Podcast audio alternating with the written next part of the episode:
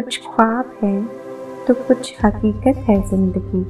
कुछ ख्वाब है तो कुछ हकीकत है ज़िंदगी। परेशानियाँ बहुत है मगर कट तो रही है ज़िंदगी। परेशानियाँ बहुत है मगर कट तो रही है ज़िंदगी। वाह, क्या बात कही है शायर ने दोस्तों। ज़िंदगी भी अजीब खेल खेलती है। कभी ख्वाब बनकर हंसाती है तो कभी हकीकत दिखाकर रुला भी देती है। माना परेशानियाँ तो बहुत है ज़िंदगी में। माना परेशानियाँ तो बहुत है ज़िंदगी में, मगर उन परेशानियों के बावजूद जीना सिखाती है ज़िंदगी। हेलो दोस्तों, मैं हूँ विनीता, आपकी दोस्त और आज की होस्ट। शायरी सुकून डॉट कॉम के मंच में आपका तहे दिल से स्वागत करती हूँ। आज हम आपके लिए ला रहे हैं कुछ बेहतरीन शायरियाँ। तो चलिए सुनते हैं हमारी दूसरी पेशकश। अर्ज़ किया है, ज़िंदगी ने सब कुछ सिखा दिया, मगर जीना नहीं सिखाया। ज़िंदगी ने सब कुछ सिखा दिया, मगर जीना नहीं सिखाया। या फिर मुझे ही दुनिया में अच्छी तरह जीना नहीं आया।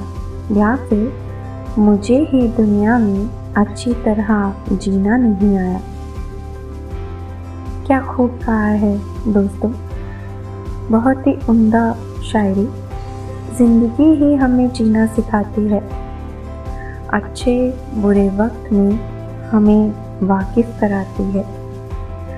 हाँ मगर न जाने क्यों यह ज़िंदगी अजीब सा किरदार निभाती है।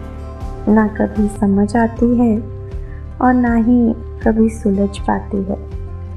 इसलिए लगता है कि हमें जीना ही नहीं आता, या फिर यूँ कहें कि इस दुनिया ने ही हमें ज़िंदगी से रूबरू नहीं कराया।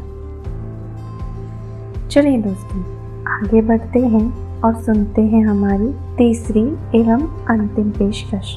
मुलाहिजा फरमाइएगा दोस्तों।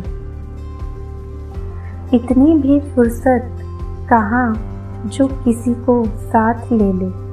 इतनी भी फुर्सत कहाँ जो किसी को साथ ले ले। भाग रहा आजकल हर कोई, अकेले अकेले। भाग रहा आजकल हर कोई, अकेले अकेले। खूब कहा है। सच्चाई भी और शायरी भी। वैसे कमाल की बात है ना, वक्त सबके पास है। पर कोई निकालना नहीं चाहता।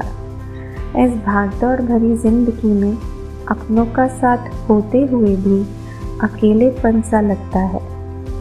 भीड़ भाड़ वाली दुनिया में भी खालीपन सा लगता है। वक्त मानो रेत की तरह फिसलता जा रहा है और फासला बढ़ता जा रहा है। किसी के पास इतनी भी फुर्सत नहीं है कि दो पल थम जाए। और अपने या अपनों के लिए वक्त निकाल सके। कड़वी है, पर सच्ची बात है। क्यों दोस्तों? सही कहा ना चलिए दोस्तों, हम फिर मिलेंगे। आज का सफ़र बस इतना ही। आज का अफसाना आपको कैसा लगा, हमें कमेंट बॉक्स में कमेंट करके ज़रूर बताइएगा। और आपने हमारे यूट्यूब चैनल को अब तक सब्सक्राइब नहीं किया है तो जल्दी से सब्सक्राइब कीजिए और हमारे फेसबुक पेज को फॉलो और लाइक करना ना भूलें। अगर आप और इस प्रकार की शायरियाँ पढ़ना चाहते हैं, उनकी इमेजेस शेयर करना चाहते हैं तो इस पोस्ट के नीचे शायरी सुकून डॉट कॉम के लिंक पर क्लिक कर सकते हैं। And now you can listen to this episode easily on the Ghana app or the Ghana website. तो चलिए दोस्तों, तब तक के लिए मुझे, यानी विनीता को दीजिए इजाज़त। तब तक अपना और अपनों का बहुत सारा ख्याल रखिएगा।